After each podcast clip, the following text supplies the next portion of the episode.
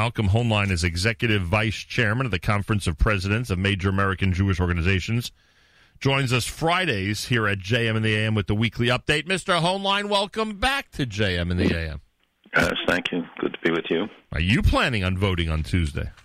Early and often. There you go. So you've got the system down pat. Chicago rules, right? Now we just need now we just need everybody else to follow uh, in your footsteps. Although it, it, does seem that a lot of people, compared to the usual turnout, already have uh, voted, which is good to know.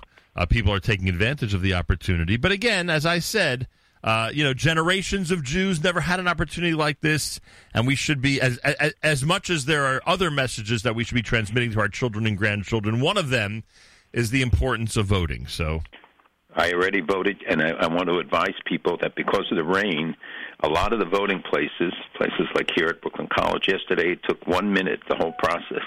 I literally walked in, voted, and walked out. Interesting. And, I didn't even consider that. People should think about the fact that uh, because of the rain, a lot of people are not going to the going to vote early. So. Oh, very good. I'm glad you mentioned that because that's a, a, a very important tip. There are places in this country uh, where people are waiting six, seven, eight hours in order to vote early.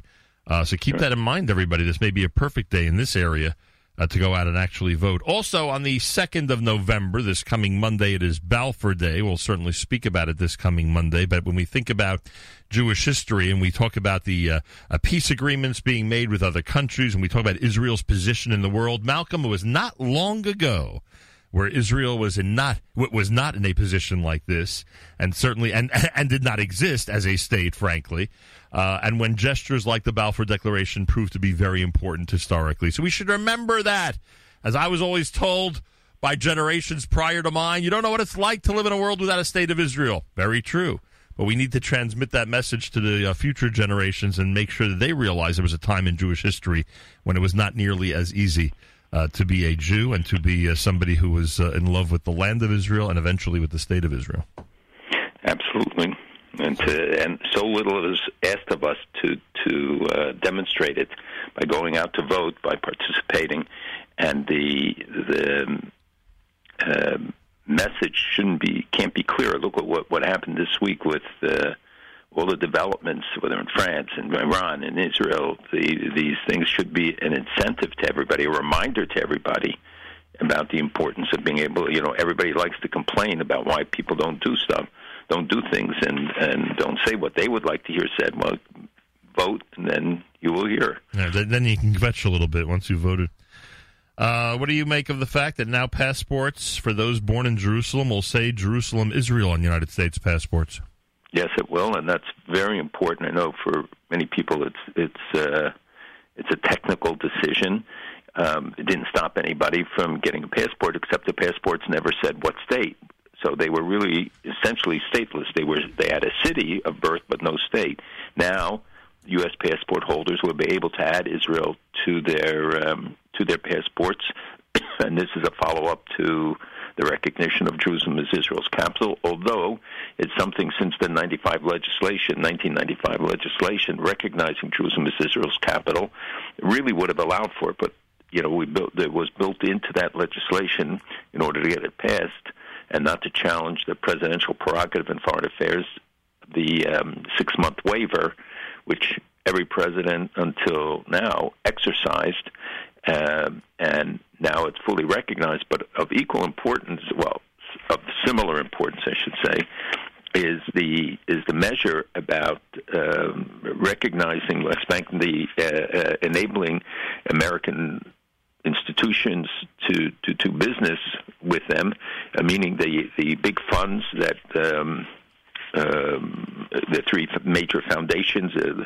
the BARD Foundation, the BIRD Foundation, you know, Binational Research Development, and um, the BSF Foundation.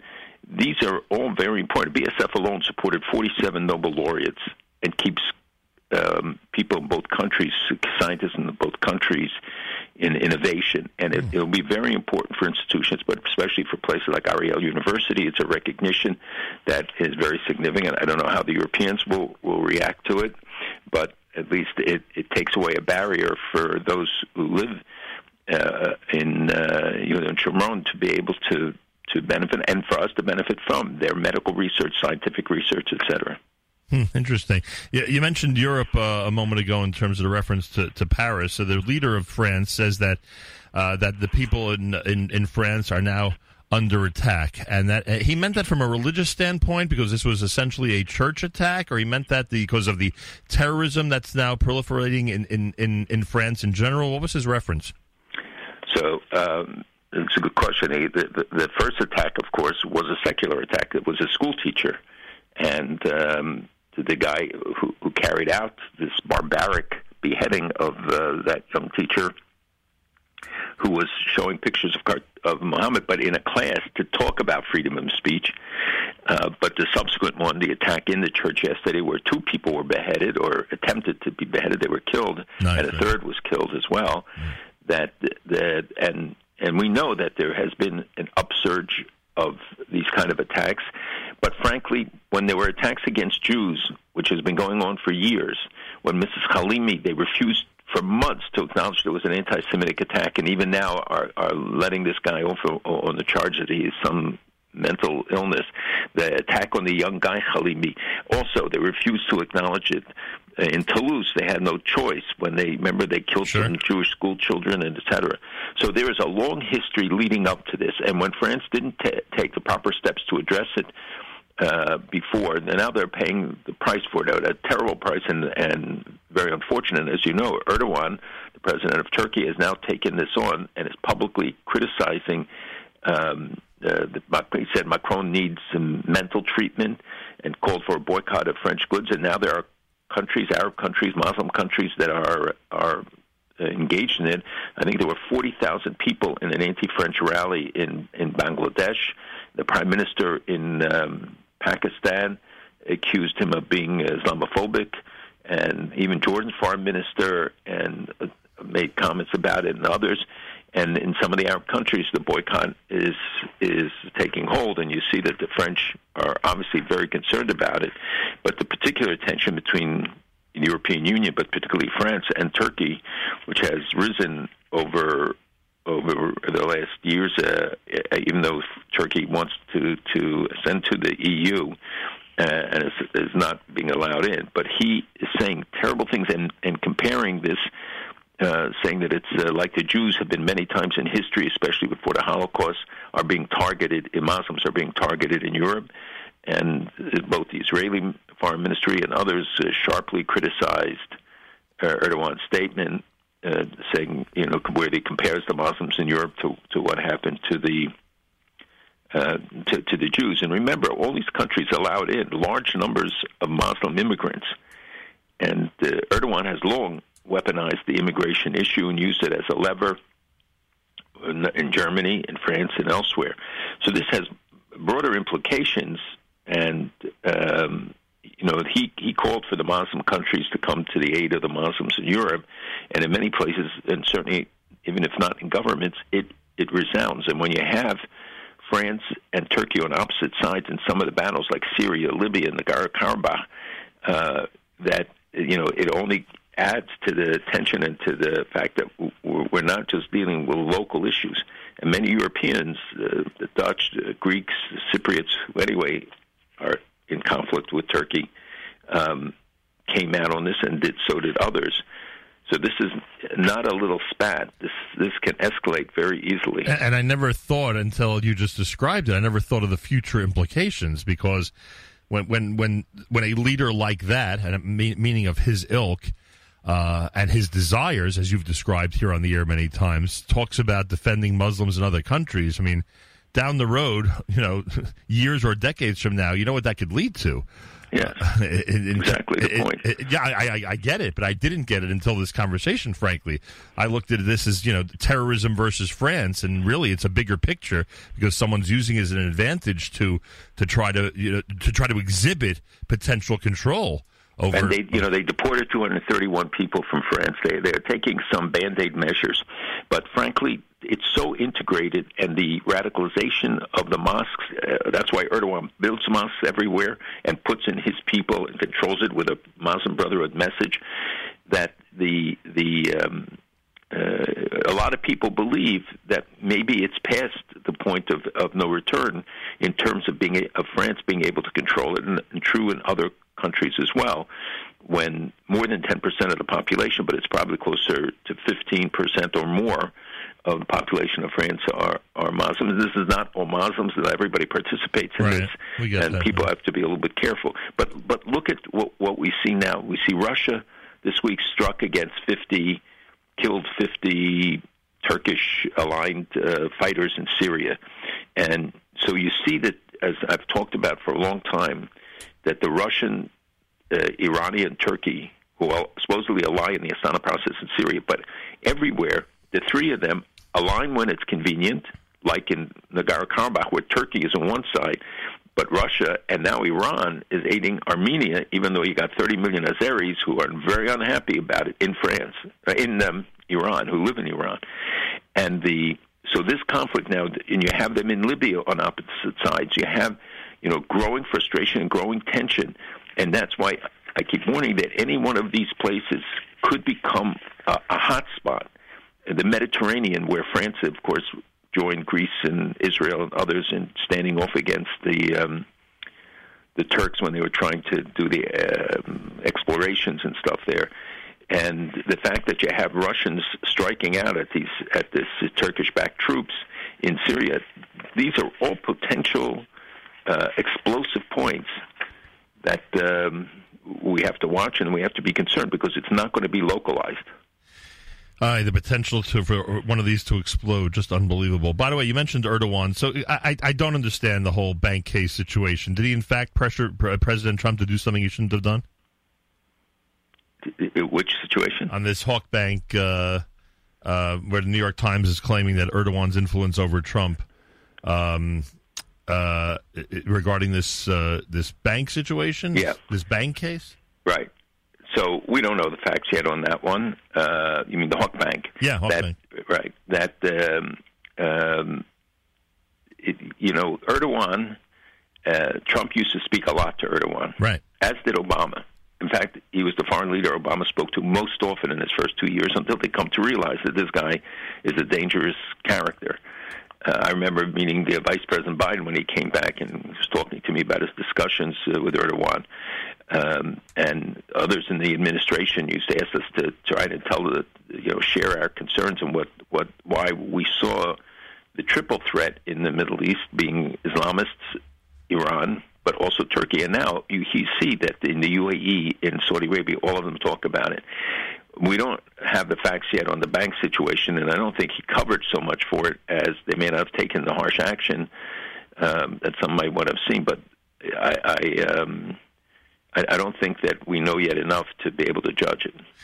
Uh, on the uh, on the most recent news regarding Israel's um, understanding of peace with other countries, so we know that Sudan obviously is the latest on that list. A Sudanese politician was quoted as saying, "We have no enmity toward Israel. We need to abandon the Islamist pan-Arab ideologies. The Palestinians are better off."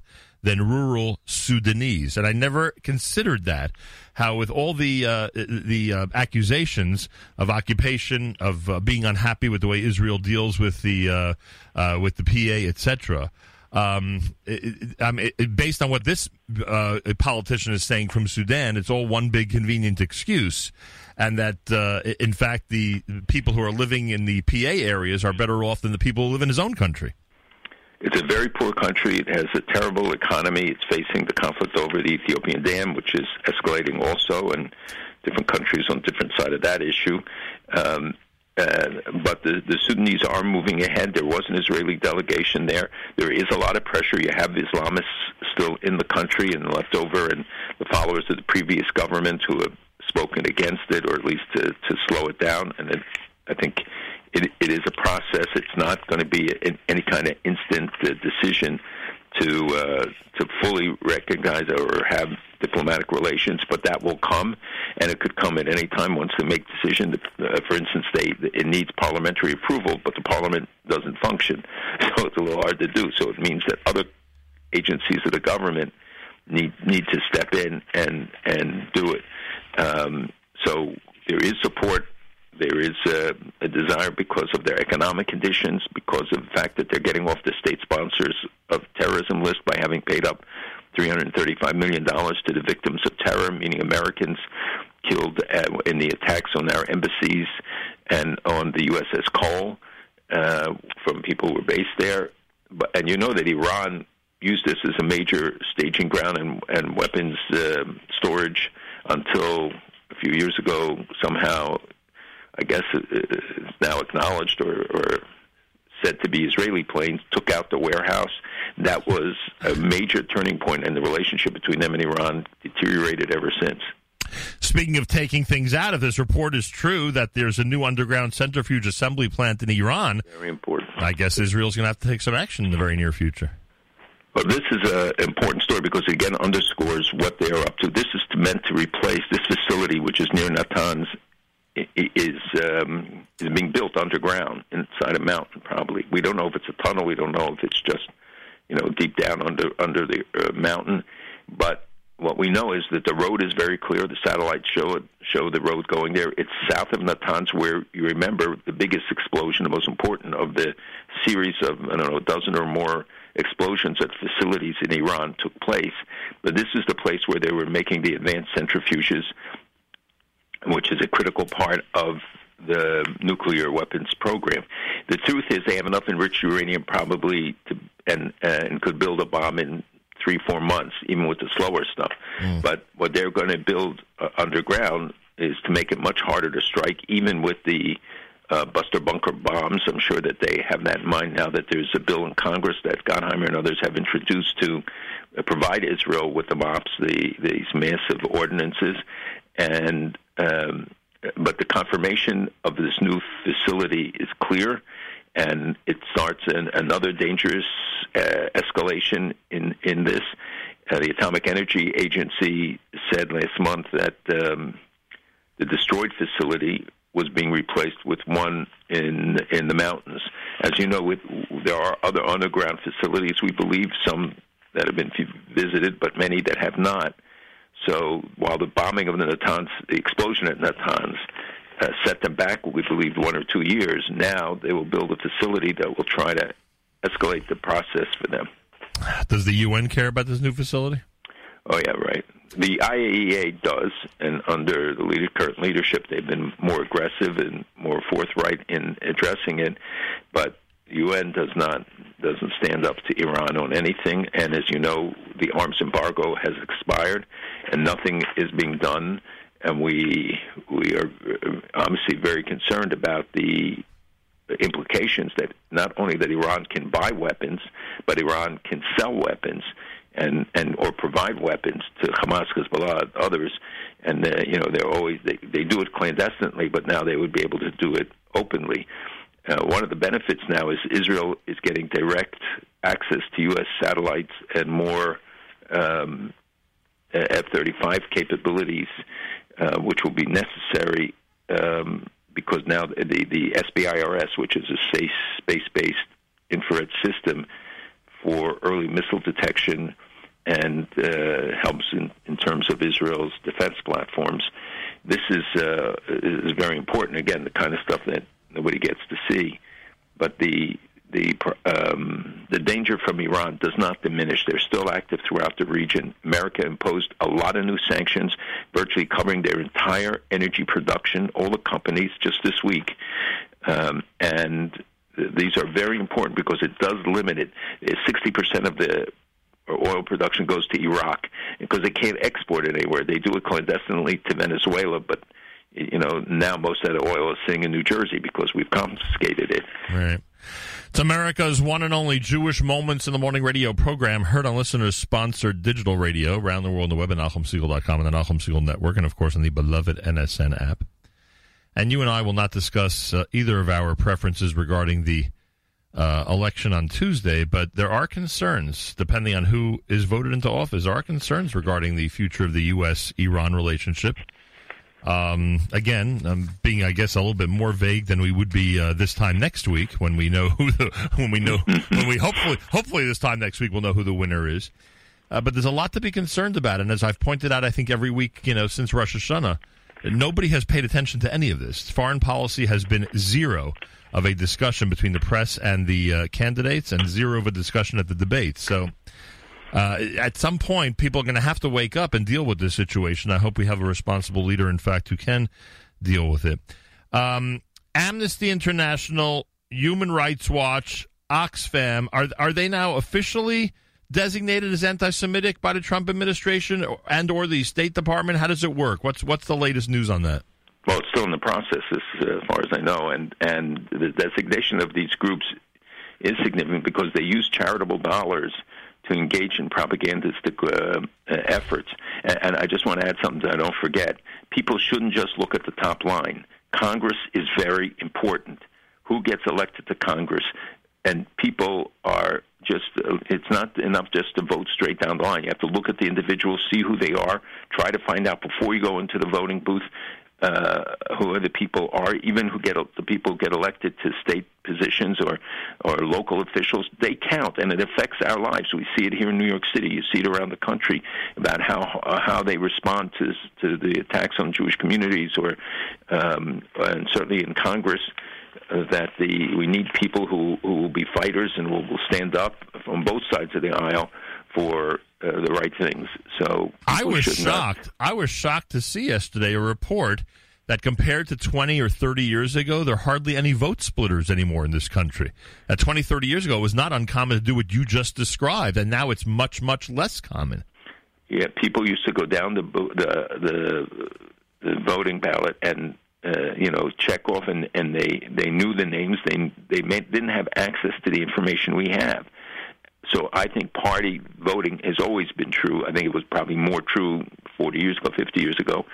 Uh, people today, I think, will you know are looking at the individuals. They they don't vote so much. People, young people don't feel that they're Democrats, Republicans.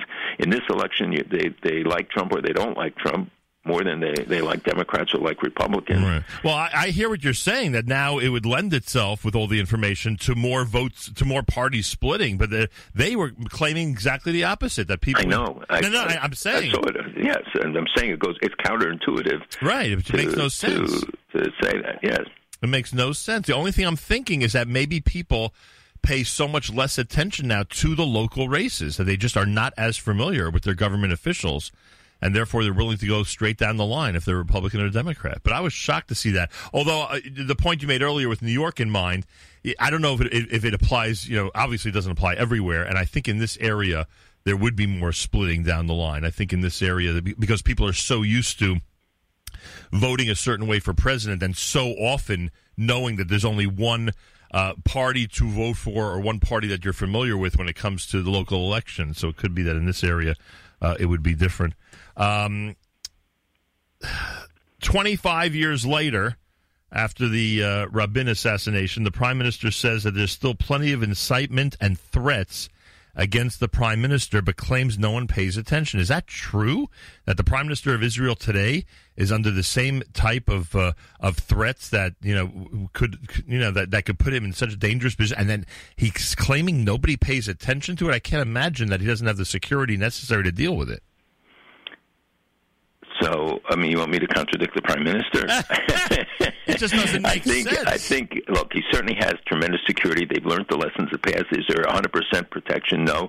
But I think he, he's referring to the things that are being said at some of these demonstrations and the fact that tens of thousands of people come out every week uh, against him. And, you know, this has to take a toll, or take a toll on anybody. Uh, and you know, for somebody who's been in office as long as he has, he's he's he, I'm sure he's got a thicker skin, but nobody is that thick that they disregard these attacks. And sometimes these these threats are made.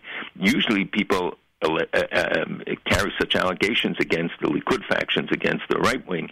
But it's true of the left. It's true across the board that people today in the political rhetoric, we see it in our own country, how it has changed and how how uh, vile some of the comments are or extreme. And I think in we, we've seen a, a touch of it, but it's also a, a political ploy, you know, to to rally people to say, you know, I'm under threat. Uh, again, I don't dismiss it, and I don't think that, that, that there's no basis for it. I think there is, but you know, he's the head of government. He can make sure that the security agencies are properly uh, acting, and You see the uh, security around him. Um, I, I don't know if uh, any recent plots or attacks uh, that justify it. And these demonstrations are all COVID related, I'm assuming. No, no, they're, no. They're not all, even before COVID, there were demonstrations on a weekly basis? Yeah, these, this is not just COVID related. COVID exacerbated it, perhaps. Wow. But but no, this is really more fundamental. It's against Netanyahu. It's for him to resign, for him to step down, for him to leave. Um, yeah, that that has been going on. It's it's much more about that. And the numbers in Israel. What could you tell us about the uh, COVID situation now? Uh, I didn't look at the numbers today, but um, they there are places, uh, many places where it's going down. But I saw that Tel Aviv passed Bnei Brak in the number of cases, so it's obviously not contained completely. And uh, they appointed a new um, uh, czar to replace Gamzu, and we'll see whether they come up with some new uh, methods. But they they're slowly opening the schools and opening the businesses. And uh, the general belief is that uh, you know the economy has suffered greatly from this. Uh, thank God they can sustain it at least for now. But we have to think about the long-term implications. People haven't worked, and kids not being in school, and so they're trying to to balance it and and work out of out of the uh, lockdown slowly. But you see around the world, countries are going back under lockdown. France for a month, others uh, we see it in the Midwest and all over the United States. Uh, I don't know, 20, 30 states that are are now in the red um, category. It, this is a very strange virus. We don't get it yet. And I remember, and I said it on the program in, back at in May June that the predictions from security from Mossad and others was we're going to have a second wave in September October, and people should be prepared for it. So don't think this is over, and just abide by the regulations, by the recommendations. You know, economically, uh, and who knows, in retrospect, if all this was a mistake, you know, to lock down to the degree that the U.S., Israel, and others have done, then, I mean, we'll be kicking ourselves. But the GDP is up 33% in this country, which is pretty remarkable, in my opinion. Not that I know much about the economy. It's amazing. It's a it's a record breaking statistic, but it's a return. You know, we're not back to where we were pre right. uh, COVID. It's a return, but it's it, it is a remarkable one, not expected. But the certainly story, not of that magnitude. But the story that I heard from Israel was, um, I mean, again, speaking about the economy, is that uh, the oldest falafel stand in Israel located in Tel Aviv, has announced they will not reopen. And that symbolically was an important story to Israelis as 60,000 small businesses in Israel are predicted to not reopen once COVID eases up. And I, I just, I, I hope that. Yes, I saw that, and it's a, it's a shocking statistic Yeah. when you think of a small country. Right. But in this country, too, look how many big stores, stores chains, uh, fashion stores, others that haven't been open are now either moving, looking for bankruptcy protection or protection, or merging or closing, closing many of their stores. Uh, I know Starbucks said that they're coming back faster than anticipated, and uh, you know Apple uh, and others are reporting uh, income, but they, but they are, they are all impacted, even when they are dynamic country companies that didn't have to close down. But the they are all impacted. Cost production goes up. You know, certainly sustaining workforces outside the office. It has a lot of implications. Um, I don't know if you saw this, but a uh, a Holocaust survivor's grandson pitched in the World Series this week. His grandmother literally has a number on her left arm. And I don't know if anybody's contacted him yet, but you, but you know that his story and that of his family could be very effective in Holocaust education in this country. Not that I feel he has to be forced to be recruited, but uh, unbelievable for a kid like this with that lineage. The Wildfeuer family of Poland, that's his maternal family. Um, uh, imagine the effect he could have, uh, you know, if he, if he if he would uh, take on the role of uh, of you know proud Jewish grandson in this way. I just thought that was interesting. Yeah, but he's he's not doesn't try to hide it. He doesn't Yeah, I- uh, I get deny it. He's he's very open and uh, explicit about it. Hundred But I can see. Uh, the F thirty five sale to the UAE. Apparently, Israel is not objecting to it, and that's going to go through. Right, and that's why I told you the story about some of the advanced information and other things that Israel's getting. Uh, Israel wants to buy the F-22s, uh, and there are other things in the works. The delivery is not scheduled to begin until I think five years uh, to 28 was originally, but probably at least five six years. And you know, Israel puts its own avionics in it, so it's not that they're getting the planes that Israel has. There are still people, including Gantz and others, who have raised questions about it in Israel and saying it's a bad precedent. There also Qatar wants to buy the uh, the F-35s, uh, which I hope will not happen. and um, uh, but Israel went along with it. I'm sure that it was discussed during the negotiations in one way or another, um, and they're saying, it's important because this way you have a country sitting next to Iran, across the water from Iran, with the capabilities to defend itself and to carry out actions against any kind of offensive measures. I got to ask you two more things about the election. Uh, you know, the election is uh, is Tuesday. It's officially election day, as you indicated. In addition to yourself, tens of millions have already voted early. Um, uh, we we see the censorship that's taking place, or the alleged censorship uh, that's taking place by the social media companies. Uh, how they are in control of so much. You and I have discussed a million times over the last many decades uh, Jewish community and leadership attitude toward censorship, toward boycotts, toward uh, trying to silence others, and it's a really, really delicate situation. Um, Jews have seen in our history, in the history of the Jewish people, uh, that certain types of governments, it seems, uh, and and and uh, and uh, being in control, you know, under certain types of leaders, is very. Uh, it, it, it, some are worse than others. Let's put it that way. And in an environment like this, reminiscent, frankly, of you know old Soviet Union, etc., uh, where those who are in control, and I'm not talking about the president now, I'm talking about the social media companies, have so much power to be able to silence so many, you know, on a wanton basis. I mean, I, I, would think that I'm, I'm, I'm basically asking if if we as a Jewish people in this country have a lot to fear and a lot to worry about in that area. It's a very interesting question because the immediate response is to say, well, we want to see them knock off all the Holocaust denial and remove it, and I think that their refusal to do so is unacceptable.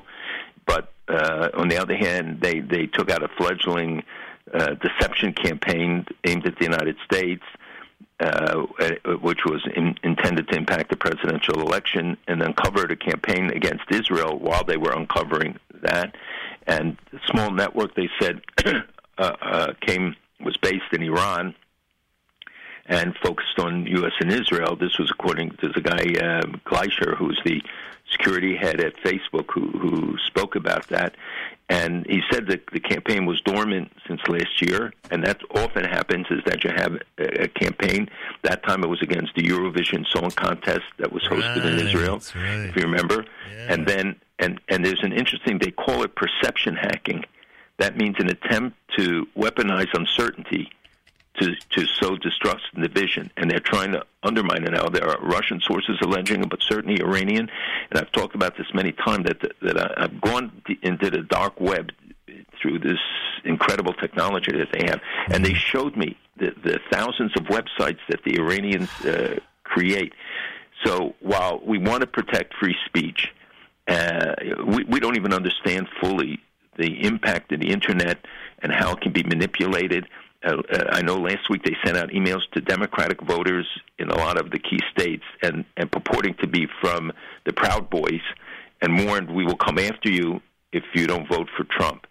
And I know that it caused panic in, in some communities that that uh, law enforcement, others, and of course we know now what the what the source of it is. So that they monitor it, and it's a careful balance between the two. And you're raising, a, you know, a point that many members of Congress and others have expressed concern about about whether where do you draw the line on what is acceptable or not. The fact that you know the New York Post is is not allowed to post stuff or others, uh, and information then is controlled by you know whoever has the button at Facebook, Twitter, or any of the other companies. And uh, everyone's heading to the polls, hopefully Tuesday, as we've described and mentioned a million times already in this conversation.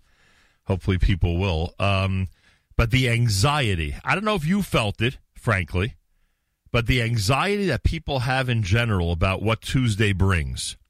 What could happen to this country? What could eventually happen to Israel? What could happen to the enemies of Israel?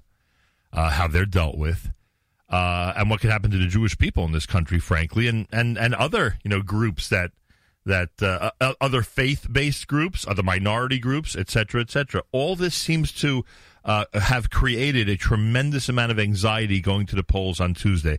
I'm not asking you for a philosophical answer. I'm really just asking you: Is it justified that people feel that way as election day approaches?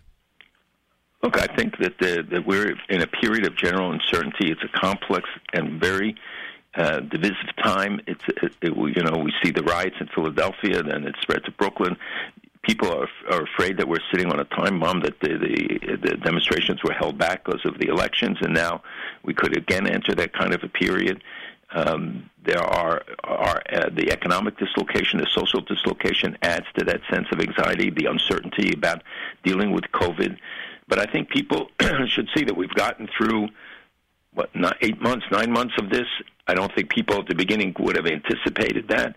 and it's remarkable how much has said how much you know many things are being done to make sure that those who are who are being impacted you know have the necessities but people are concerned about what happens the day after i am and i have been advocating this for already for months that we anticipate regardless of the outcome either side could be the either way could be um, um, you know could arouse reaction but most of all, the indecision that could come, and that might be days before we know the outcome, that the that there could be this unrest bubbles up and and and is manifested in, our cities, especially, but we've seen it all over the country.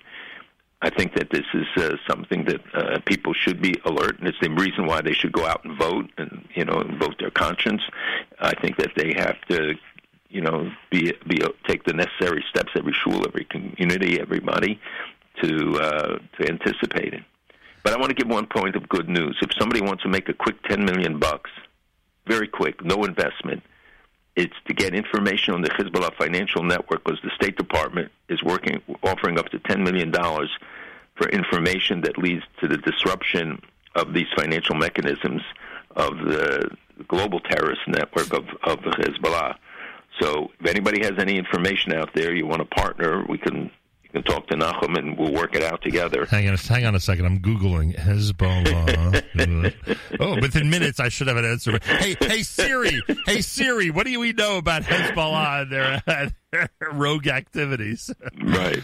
Ah, uh, all right. But you know that the U.S. has paid out about 150 million dollars to more than 100 people, which means a million and a half dollars average who provided actionable information to help bring terrorists to, to justice or to break up these kind of um, that, you know, that's, uh, that's, that's, very interesting. That's very good, actually. I didn't realize that. But but I got to share this with you right now. I have to share this with you right now. I just did that Siri joke about yeah. his Hezbollah. I now have directions to the Hillsborough Library on my phone. I mean, if that doesn't if that doesn't say it all, I'll tell you. If that doesn't just tell the whole story of this era, right. unbelievable. Malcolm, next week it might be our highest ratings ever. Everyone's going to want to hear your reaction to the winner of the presidential election. If we know it, if we, if we know, but we'll know at least uh, probably where Congress will be and it's it's a toss up. Nobody knows right now. Ooh, the predictions are that the Senate may flip, you know, back to Republicans, uh, to the Democrats, and the uh, although others say it's too early. It's you know, I not enough information to tell. I don't know if there are other political geeks that would like this activity, but I would love it, and actually, I may do it with you. I'd like to go through all 100 senators post this election and, and literally just make a list of who's been friendly to uh, Israel and who hasn't and who's been there for our community who hasn't. And, and you probably know the majority of them in terms of uh, who has a, a good record or a bad record. I'd like. I know many, but you have a lot of people who are untested, new people who yeah, are running this true. time. Well, we'll designate them. Really we'll designate them as new. They haven't, well, proven, haven't proven. We'll, we'll talk about this. This is. I like this idea. The problem is, I might be the only one who likes this idea. That's, probably. All right, Malcolm. Have a wonderful Shabbos. Malcolm Hoenlein is executive vice chairman of the Conference of Presidents of Major American Jewish Organizations. I would love that. Oh, would I love that? I think I actually sat with Malcolm in uh, in Israel like 20 years ago got into a conversation and sort of did that. Like went through every member of the United States Senate and got his opinion about uh, about the way they were um, leading vis-a-vis Israel, etc. Yeah, I may be the only one who wants to do it, but after all, I do have the microphone, so I guess I could. I guess we could implement it if I wanted to, but I'll try to consider everyone else's feelings. If you want to hear a show like that, You can email me and let me know, Nachum at NachumSegal.com, or you could post it on the app. Go to the NSN, Nachum Segal Network app for Android and iPhone, and post away, as we like to say. Ah, uh, what a world. And hopefully next week we will have an answer regarding the uh, election.